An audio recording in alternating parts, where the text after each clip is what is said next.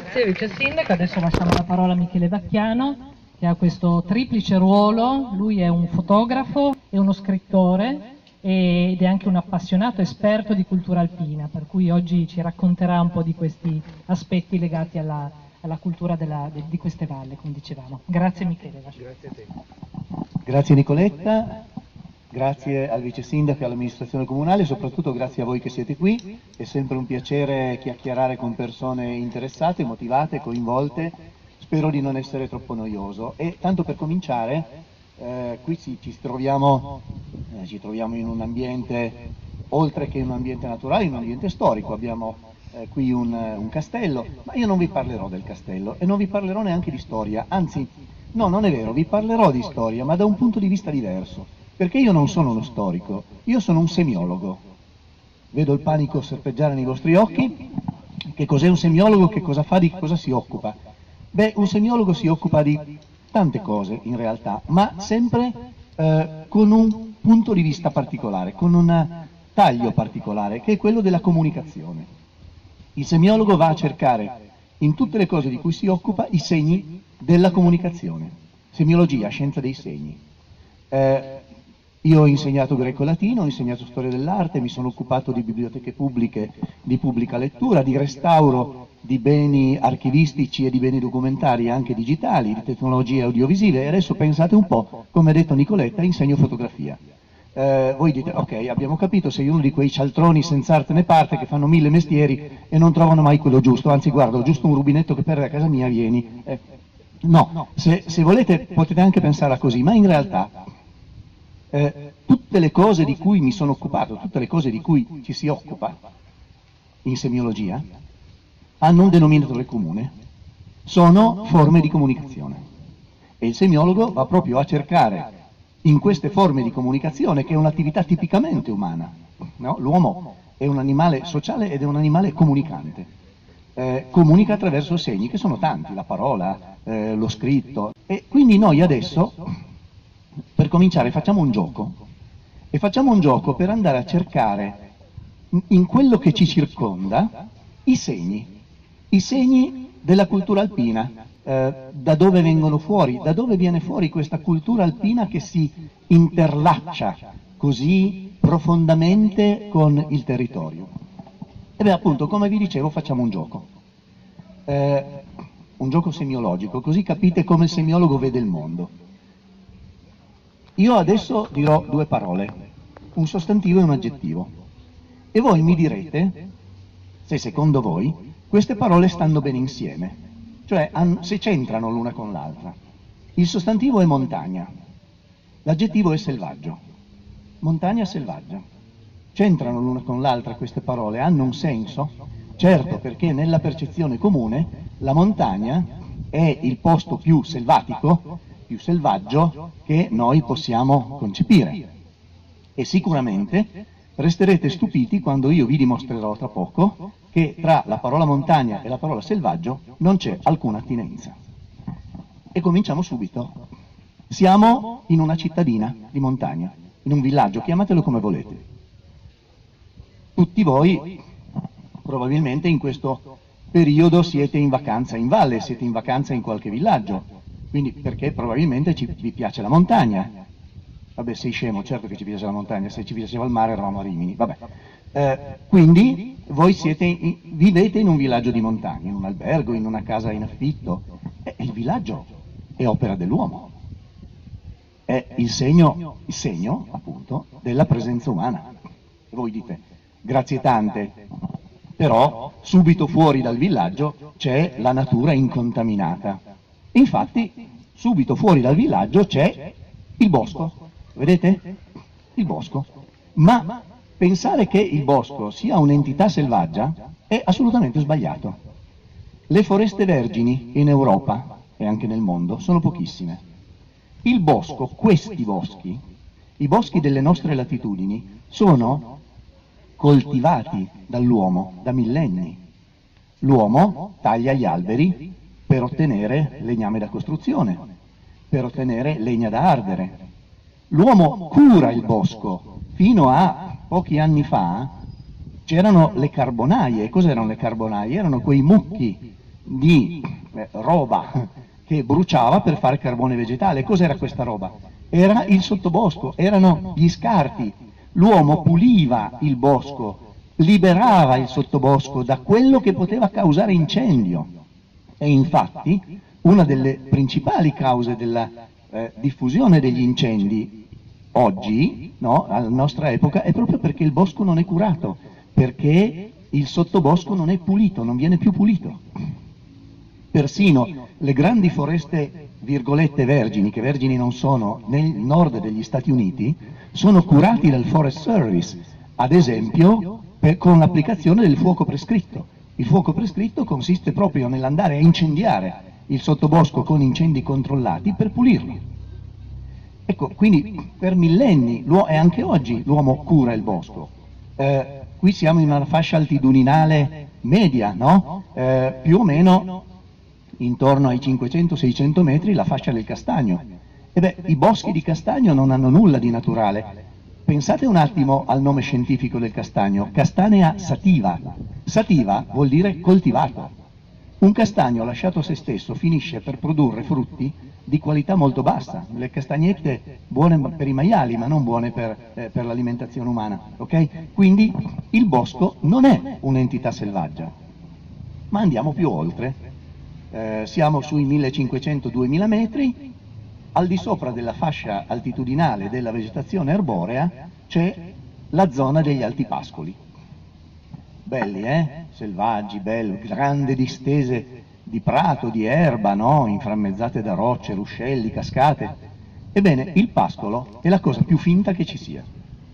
Perché l'uomo per millenni ha curato il pascolo, ha selezionato le essenze migliori, ha eh, tolto le pietre dal pascolo per farne materiale da costruzione, le baite, ha costruito ripari per sé e per gli animali i sentieri.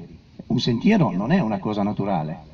I sentieri sono le tracce di pascolo che poi con l'andare dei secoli sono divenute strade. Mi sono dimenticato una cosa, per restare nella fascia altitudinale della vegetazione arborea, voi pensate che frequentando le Alpi occidentali, eh, soprattutto qui in Val d'Aosta, vedete che eh, nei boschi di conifere non ci sono molti abeti, ci sono soprattutto larici. Ma questa cosa non è naturale, perché per millenni l'uomo ha favorito la crescita dell'arice a scapito dell'abete. Perché? Perché l'arice offre un legname di costruzione di migliore qualità e soprattutto ha una chioma più rada che lascia passare i raggi del sole, quindi facilita la crescita dell'erba e quindi il pascolo. In più, larice è l'unica conifera che perde gli aghi in inverno e di conseguenza lascia passare i raggi del sole e migliora la qualità del terreno. Questo è il motivo, è uno dei motivi, il motivo umano, eh, che, che, che, fa sì che i nostri boschi siano pieni di larici e piuttosto scarsi di abeti. Ma andiamo ancora più in alto, oltre la zona degli alti pascoli, e beh, noi vediamo che fino al limite dei ghiacciai, di quei pochi che sono rimasti, troviamo l'opera dell'uomo, impianti di risalita per esempio. Quindi dobbiamo capire che l'ambiente in cui ci troviamo, che l'ambiente montano, è un ambiente fortemente antropizzato. Alle nostre latitudini non c'è nulla che sia davvero selvaggio. Come si è arrivati a questo? Beh, adesso sì facciamo la storia. E facciamo una storia partendo da molto molto lontano, sempre però con, con l'occhio del semiologo, eh, cercando i segni. Allora, partiamo dall'epoca delle grandi glaciazioni quaternarie. La glaciazione di Würm, l'ultima, che vede già la presenza dell'uomo e vede la presenza di un uomo attrezzato, attrezzato per resistere al freddo, un uomo che sa cacciare. L'uomo eh, caccia, si riveste di pelli, sa cucire le pelli, non vive nelle caverne, eh. Vive, eh, vive in capanne, in capanne riscaldate, conosce il fuoco.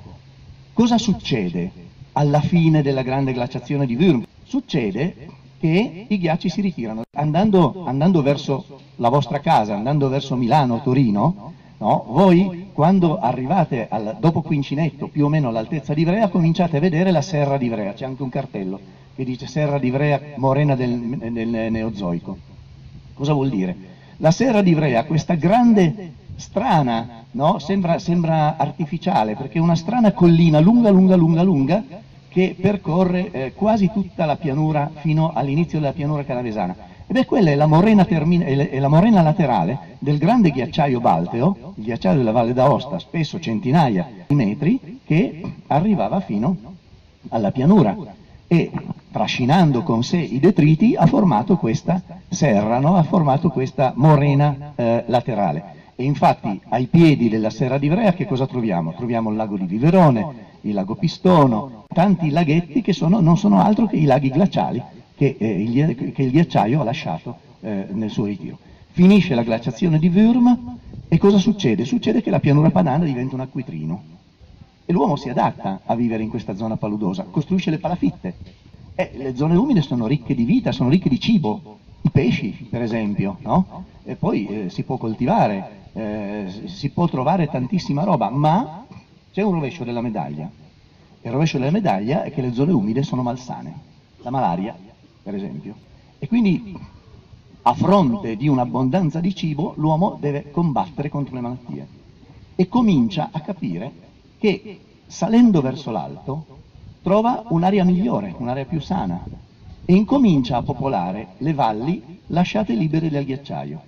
Eh, I ghiacciai si ritirano, lasciano l'acqua, comincia a crescere la vegetazione, l'uomo si accorge che grandi mandrie di bovini selvatici spontaneamente salgono verso l'alto in estate e scendono d'inverno. E come fanno ancora oggi in Finlandia, nel nord della Russia, i Sami, che noi chiamiamo lapponi, che seguono le renne nella loro transumanza stagionale.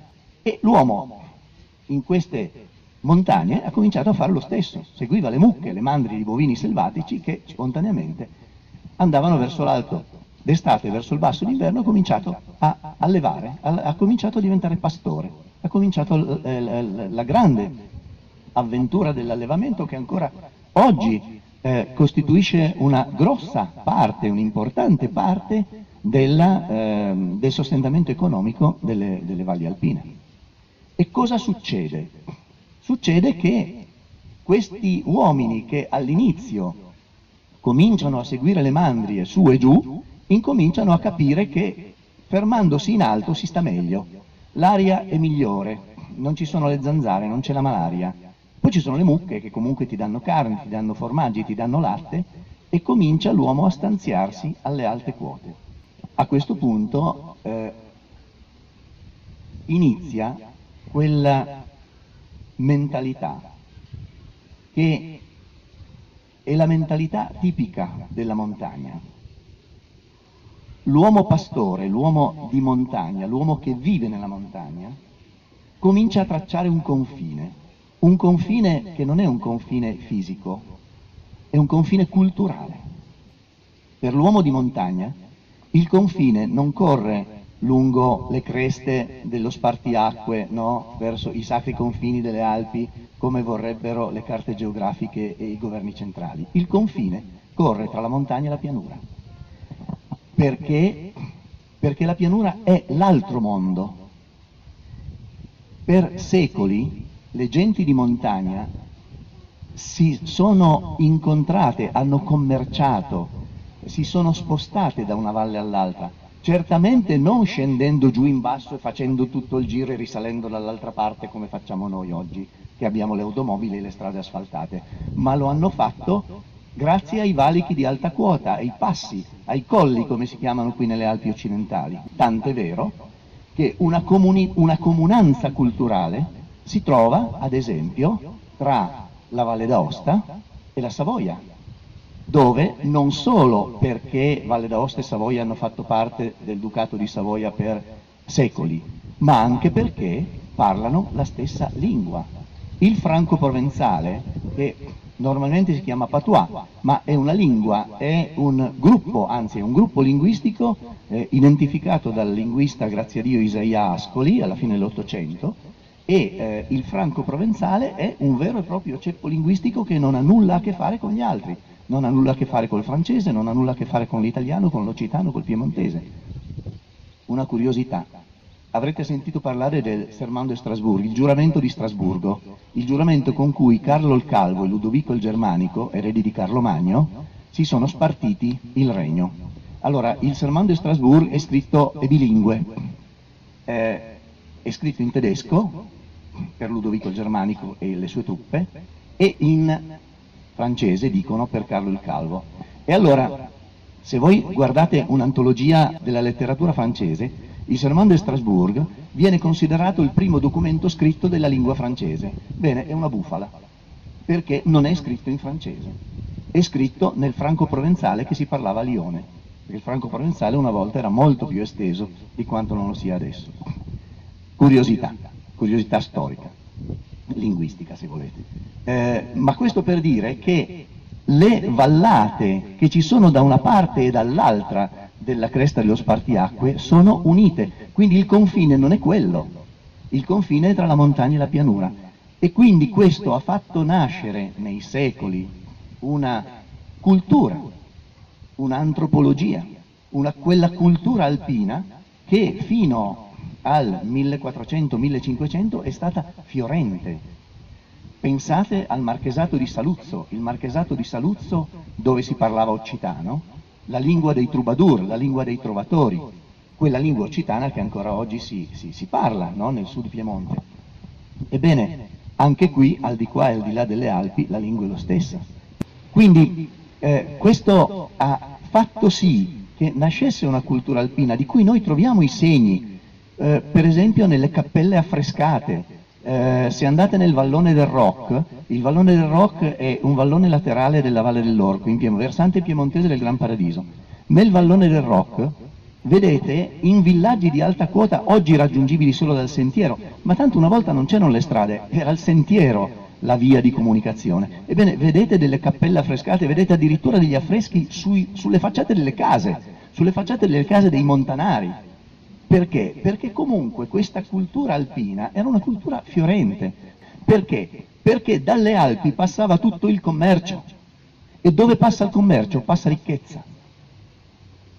E voi dite, e poi cosa è successo? Sono successe due cose che hanno cambiato completamente l'assetto geopolitico delle Alpi.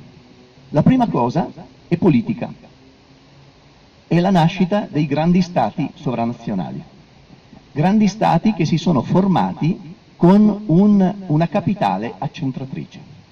Da una parte la Francia, parliamo delle nostre Alpi occidentali, eh? da una parte la Francia con Parigi, dall'altra il Ducato di Savoia con Torino. Queste realtà politiche, per motivi ovviamente eh, di gestione del potere, diventano a mano a mano fortemente accentrate. Il potere viene accentrato a Parigi da una parte, a Torino dall'altra. La montagna diventa una zona marginale, diventa una zona non più così importante, anche perché intanto si costruiscono altre strade, strade più comode che non passano dai valichi di alta quota. Pensate che nel, intorno al 1200 eh, il, il, clima era abbastanza caldo, ci sono state epoche interglaciali eh, fluttuanti, ed è eh, nel 1200 i Valser, o va, eh, anticamente Walliser, cioè provenienti dal vallese svizzero, hanno valicato il passo del Teodulo e gli altri passi per popolare le alte valli intorno al Monte Rosa e portarvi una cultura di lingua germanica che ancora oggi si parla a Gressonei eh, e, nelle, e, nelle, e, nella valle, e, nella valle, di Alania, in Valsesia, in Piemonte. Quindi lo stesso è avvenuto qui, qui abbiamo la Valle di Cogne, la Valle di Cogne è un esempio eh, molto studiato tra l'altro di comunità culturale, comunità culturale con la Valsoana, che è la valle piemontese che sta al di là del Colle del Rancio e del Colle dell'Arietta. Perché? Perché anticamente la valle di Cogne non era raggiungibile da qui, c'era una foresta impenetrabile, quello che una volta si chiamava il Salto del Berio, che è una... Lo vedete, se voi andate verso Conia, eh, a un certo punto arrivate eh, ai, a, al cospetto della Grivola, che c'è una serie di curve molto strette nella, nella strada, no? Ecco, queste curve molto strette è perché lì è proprio un salto. Geologicamente era invalicabile, anche perché c'erano boschi popolati da orsi, lupi, eccetera. Quindi è, la valle di Cogne non è stata colonizzata dal basso, è stata colonizzata dall'alto, dalla Valsoana, dove arrivavano i pastori, tant'è vero che i dialetti della, della Valle di Cogne e della Valsoana sono molto simili, i costumi sono molto simili, i, i modi di costruire sono molto simili, la casa di Cogne è diversa dalla casa ad esempio della Val Savaranche o della Val di Rem, perché è stata colonizzata dall'altra parte e ancora adesso eh, ci sono testimonianze eh, archeologiche che fanno vedere come eh, anticamente i pastori della Valle di Cogne andavano a seppellire i morti nel cimitero di Campiglia Soana, quindi valicando il, corte, il colle dell'Arietta, quello che si chiamava fino a poco tempo fa lo chemin de mort, il, il, cammino, il, il sentiero dei morti. Quindi vedete, quest, vedete che cos'è la cultura alpina? È una cosa che si svolge in alto e attraverso i valichi di alta quota, non attraverso il basso. E dicevo appunto che cos'era successo? Prima di tutto la formazione dei grandi stati nazionali, quindi la Francia da una parte e il Ducato di Savoia dall'altra, che accentrano il potere. La montagna diventa un luogo marginale, eh, i commerci non passano più di lì, e poi c'è stata un'altra cosa concomitante, questa volta non politica ma geologica, la piccola età glaciale.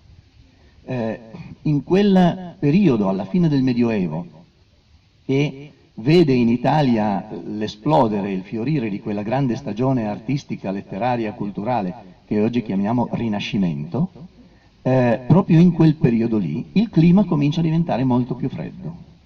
I valichi di alta quota non sono più valicabili si ricoprono di neve, si ricoprono di ghiaccio. È la famosa piccola età glaciale che dura fino alla metà più o meno del XIX secolo. Abbiamo delle fotografie in cui vediamo il ghiacciaio della Brenva arrivare fino alla cappella di Notre-Dame de la Guérison, sopra, sopra Courmayeur. Quindi la piccola età glaciale dà un altro colpo mortale alla, alla cultura alpina, perché quello che era la, il punto di forza della cultura alpina, cioè la possibilità di commerciare attraverso i valichi di alta quota, finisce. La montagna si impoverisce, eh, la gente di montagna comincia a emigrare per cercare lavoro in pianura, quella pianura che è l'altro mondo, e incomincia a emigrare prima stagionalmente e poi in modo anche no, permanente. Eh, la Valsoana per esempio ha eh, una grandissima eh, tradizione di emigrazione in Francia e tantissimi francesi durante l'estate, francesi da generazioni tra l'altro, eh, tornano in Valsoana nelle case, nelle case degli avi, no? Eh, lo sai, è vero? Eh, quindi ecco, questo è un esempio di migrazione, un esempio di, di, di come l'uomo di montagna ha dovuto adattarsi a, a condizioni ambientali e politiche eh, sfavorevoli. Cosa succede all'inizio dell'Ottocento? Per fortuna esplode la moda dei viaggi, la moda delle esplorazioni, la moda dell'alpinismo. Balmà e Paccard eh, per primi salgono il Monte Bianco. Altra piccola parentesi e curiosità, gossip vorrei dire. Balmà e Paccard erano di Chamonix e i francesi si vantano di avere i primi salitori del Monte Bianco. Ma se ci pensate bene, Balmà e Paccard, essendo di Chamonix, non erano francesi, erano sudditi del re di Sardegna, perché la Savoia era, faceva parte del regno di Piemonte-Sardegna. Il dottor Paccard aveva studiato medicina all'Università di Torino. Quindi i francesi Balmà e Paccard sono in realtà nostri. Ok? Eh, quindi nasce la moda dell'alpinismo e finalmente una nuova possibilità di, insomma, di sviluppo economico, anche se eh, abbastanza ridotto, eh, nasce per la montagna. Il fatto che gli uomini di pianura incominciano a interessarsi alle terre alte, i pastori diventano guide, eh, conoscono i posti, portano i turisti e qui inizia un po' la ripresa della montagna. Eh, si potrebbe, non abbiamo tempo, ma si potrebbe aprire una grande discussione su quello che di bene e di male ha portato questa, il turismo di massa alla montagna, ma queste sono cose che possiamo eh, eh, discutere a lungo e possiamo parlarne a lungo. Io ho voluto soltanto darvi un'infarinatura di quello che noi andiamo a cercare, dei segni, no? eh, dei segni antropologici che andiamo a cercare eh, nelle montagne, i segni della presenza dell'uomo che ci sono, che potete vedere, che potete esplorare, che vi invito a divertirvi, andare a cercare, anche quando percorrete un sentiero eh, in una zona per voi apparentemente selvaggia. Grazie per la vostra attenzione.